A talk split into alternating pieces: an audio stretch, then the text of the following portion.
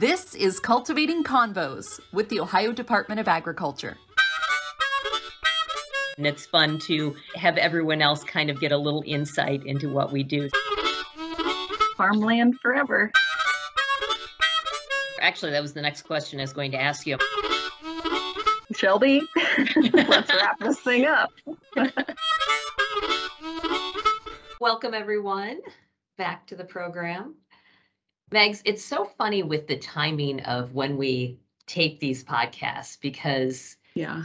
I think the beginning of the last one we talked about July 4th because it it aired right after July 4th, but we actually just came back from July 4th now. Correct. Yes, we are in a shortened week. And as you know, that means we're very busy. Um, but of course, grateful to have the three day weekend. That was wonderful. Oh my gosh, I have July 4th jet lag. I don't know about you. I still do. and it's like Yeah. Wednesday. I know. I feel like we need another day just to recover from the holiday, just to get Yeah. back on our feet, you know? I don't know if I shared with you. I was actually in the July 4th parade. Did I tell you this? Well, I know you're heavily involved in UA events and happenings. Yes. Yes. So, uh, yes, I, I belong to a civic association and we help put on the parade and the festivities, et cetera. And so my part was with my other fellow directors spinning a giant inflatable bear all the way down a two mile road. How'd that go? Well, you didn't lose the bear then, so I am sore to say the least today. oh, that's got to be a large task. Yeah, task. we spun it 133 times. Oh my. Yeah. I- So you're not passing out candy, you're spinning a Oh no, I'm just we're running around in circles. Well, you got your steps in, that's for sure. I got my steps in and I worked worked on some arm muscles I did not remember that I had. So That's funny. Well, I went to Youngstown, um, spent some time with family, nice. whooped everybody's butt in cornhole. So Of course you did. don't come at me, bro. of course you did. I'm gonna remember that. Yeah, When it was. Maybe we can pull it out when we're actually invited to your house. These guys, you got you listeners, they have been bugging me about coming over to my house. It'll happen. Well, you moved in like a year ago and we still haven't been invited. Well, listen, I live with Renee. I've got to check with her.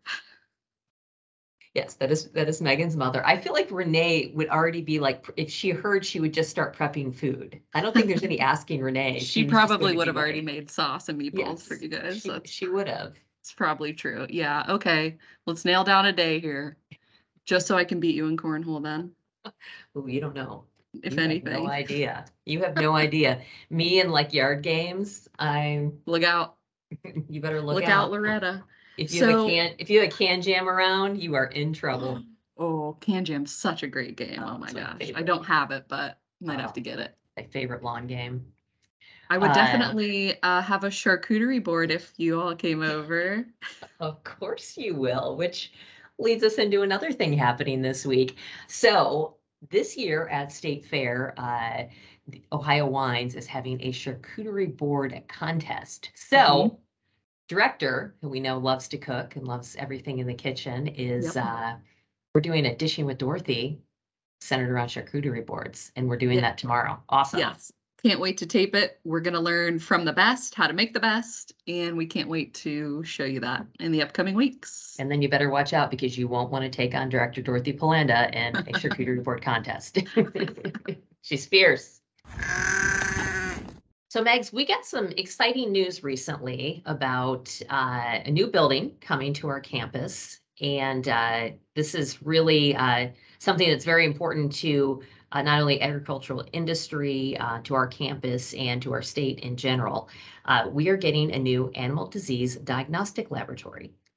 Yeah, it's it's really huge news and something, you know, ODA has really been wanting to do, I think, for the last couple of years, um, just to get us updated and and up to speed with, you know, the rest of the universe on what's going on in labs. So uh, to talk with us today, we have Melanie Prarat with our animal disease diagnostic lab. Melanie, are you are we welcoming you back to our podcast? I think so. Mm-hmm.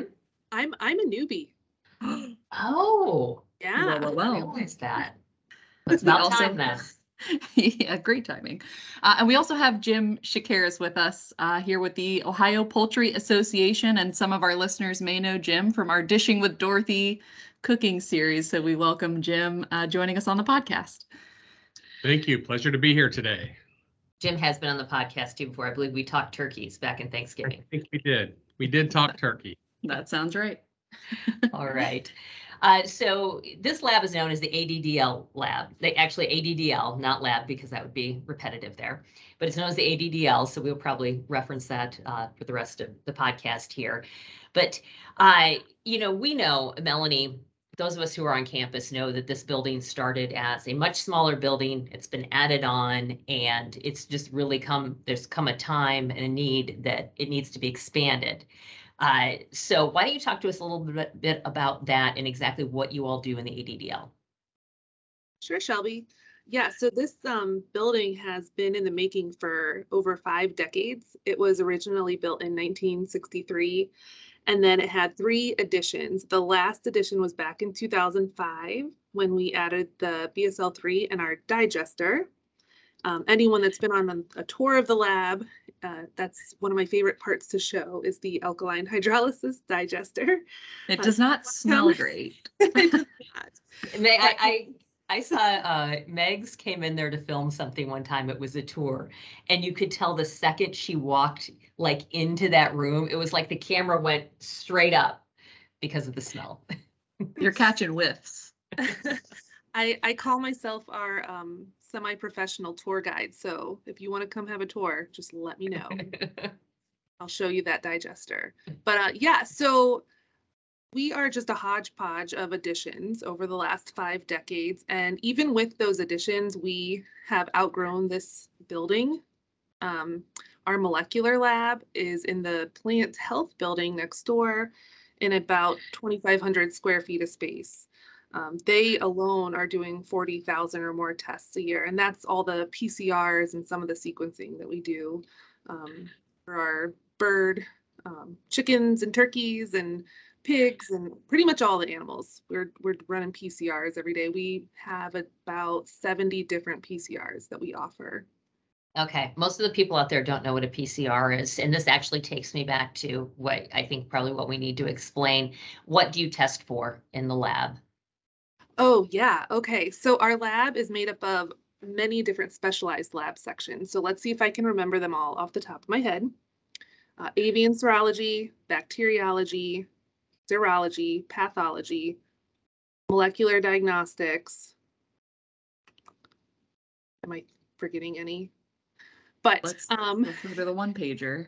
is that is it on the one pager um but anyway across all of the lab sections we deal with all kinds of sample types anything from blood serum cow poop um, body parts uh, cultures can be sent in as well um, oral fluids are one of the most um, common samples we get for pcr testing from pigs swabs, etc.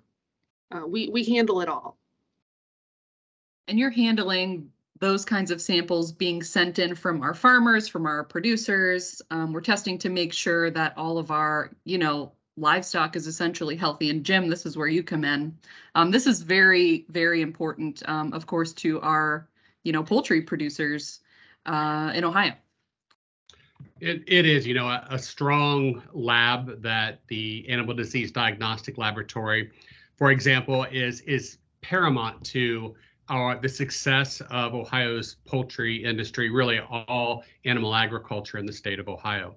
You know, not only do we look uh, to them for diagnostics when animals may be sick and rely on their veterinary teams that how do we help them get better, but also how do we protect the food supply um, how do we provide for um, international trade and exports? Because every product that leaves the United States that is part of an, an animal at one point in time has to be certified free of disease. And so it's critical to keep um, all of our farms in business. And I would just like to build on that part of it. Um, that is so important to everybody in the lab. And we maintain our high quality testing procedures, uh, maintaining multiple accreditations. Um, we're accredited by the American Association of Veterinary Lab Diagnosticians. Um, we're also inter- accredited by the International Organization for Standards for some of our methods. And then we're just part of large national networks that have additional requirements to maintain your membership per se in those networks. Melanie, tell us, uh, tell us about the new lab. Tell us, you know, what the proposal is. Okay, so the proposal was based on the needs assessment that we did last year in 2021. And out of that, they wrote a huge hundreds of pages report about all the things that our lab needs and what our current building is lacking. Um, we're lacking a lot of the newer technologies. We're definitely lacking space. We're, even lacking outlets. We don't have enough outlets to plug in all of our equipment. Um, so the new lab is um, going to be, well, we received almost $72 million in funding and from the state. And we're going to build it on this campus. And it's going to be state of the art. Um, a lot of new labs have been built across the country, and I hope we can look to those labs to learn um, the pros and cons of everything that has been built in the last five or 10 years across the country before we embark on the same journey here in Ohio. And Jim, part, part of this process was obviously coming to the stakeholders, and I know, you know, the commodities uh, such as OPA were, were at the table and gave feedback. What, what is important for you to see in this lab that, you know, that has been discussed, that you're looking forward to seeing? Sure. Well, the, the poultry industry in Ohio is is quite large, obviously, and we are like the number one or number two user of the lab um, there on at ODA. And so to us, a state-of-the-art lab is of the utmost importance. We need to make sure that Ohio can remain competitive. Um, what's important is a quick turnaround time.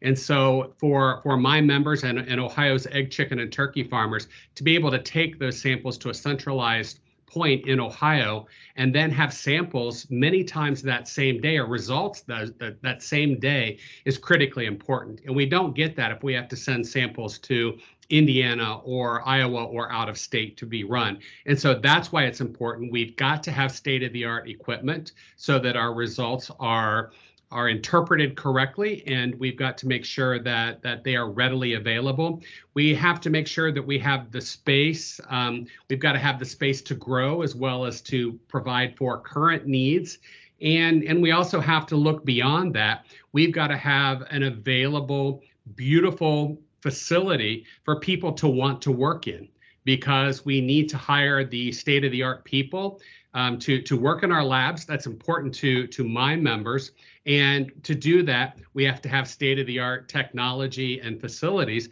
because if not, they're going to go to one of these other labs out of state and we lose that opportunity. And so it's just not a building um, it's kind of like I look at it as a church. A church is a building, but a church is more than that. A lab is more than the building. It is the people. It's the the facilities. It's how it's stocked and equipped. It's what technology is available. So it's a big picture that, and it's one piece of the puzzle that that we are are working with the Department of Agriculture to bring together to make sure Ohio's animal agriculture industry remains competitive and we continue to grow because we need to do that to to feed a hungry world. That was awesome. Yeah. Great answer, Jim. I love that analogy. That's good. Um, I guess a question for for both of you then, you know, what does it does this kind of show how much or how important um, this is that we were able to, you know, receive this funding to be able to build this lab because it's obviously essential. I mean, what does that say to you about the importance of, you know, our our industry here? Well, you know, I, I think for for all of us, when we went to the state house and talked to our elected officials to fund this project, it was the top priority of all of the livestock and poultry groups, all of the livestock and poultry producers in the state of Ohio. So to me, that speaks to how um, intense our involvement is in this and, and why it is our top priority. Um, without it, we just can't simply continue to operate. And so, you know, we did that, we brought that together. And I think there was, when you have that united support, um, I think it helps paint that picture of how important that it is. And for me, some of the most important um, things that our lab provides to the state of Ohio and our country is food safety, food security, and emergency response. At the end of the day, that's what most of our work boils down to. You know, for, for example, the, the recent avian influenza outbreaks in the United States. And Knockwood, Ohio has been relatively um, spared in that, but that doesn't mean that we're not constantly looking for it and constantly testing for it. There's many times that um, I get a call from producers and we're immediately in contact with Dr. Summers, Dr. Shaw, Melanie as, as director of the lab. We're, we're looking at how we can get samples to the lab, turn them around quickly to make sure and know what we are dealing with. And without that, um, you know, it, the the animals don't move. It, it stops the whole, you know, uh, process in its in its tracks. And so it's critically important in any type of animal disease, just not poultry. We need to have that reliable lab that can turn samples around quickly so that we can react to a situation. And, and if it is unfortunately one of those diseases we're trying to avoid, we can then act quickly to stop it before it spreads to other animals, which in the end benefits the consumer. And I mean, this kind of brings us, leads us to another point that it isn't just animal health, even though it's an animal disease diagnostic lab, it's about public health, essentially, because it all goes together.